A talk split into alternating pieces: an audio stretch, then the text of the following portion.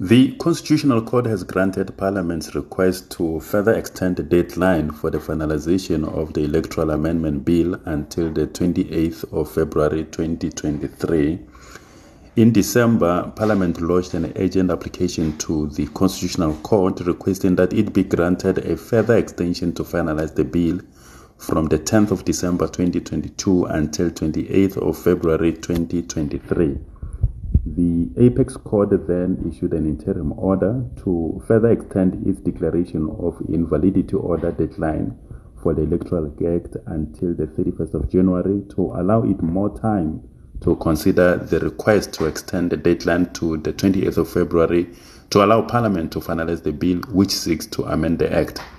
On Friday, January the 20th, the court agreed to further suspend its invalidity order from the 10th of December 2022 to the 28th of February 2023.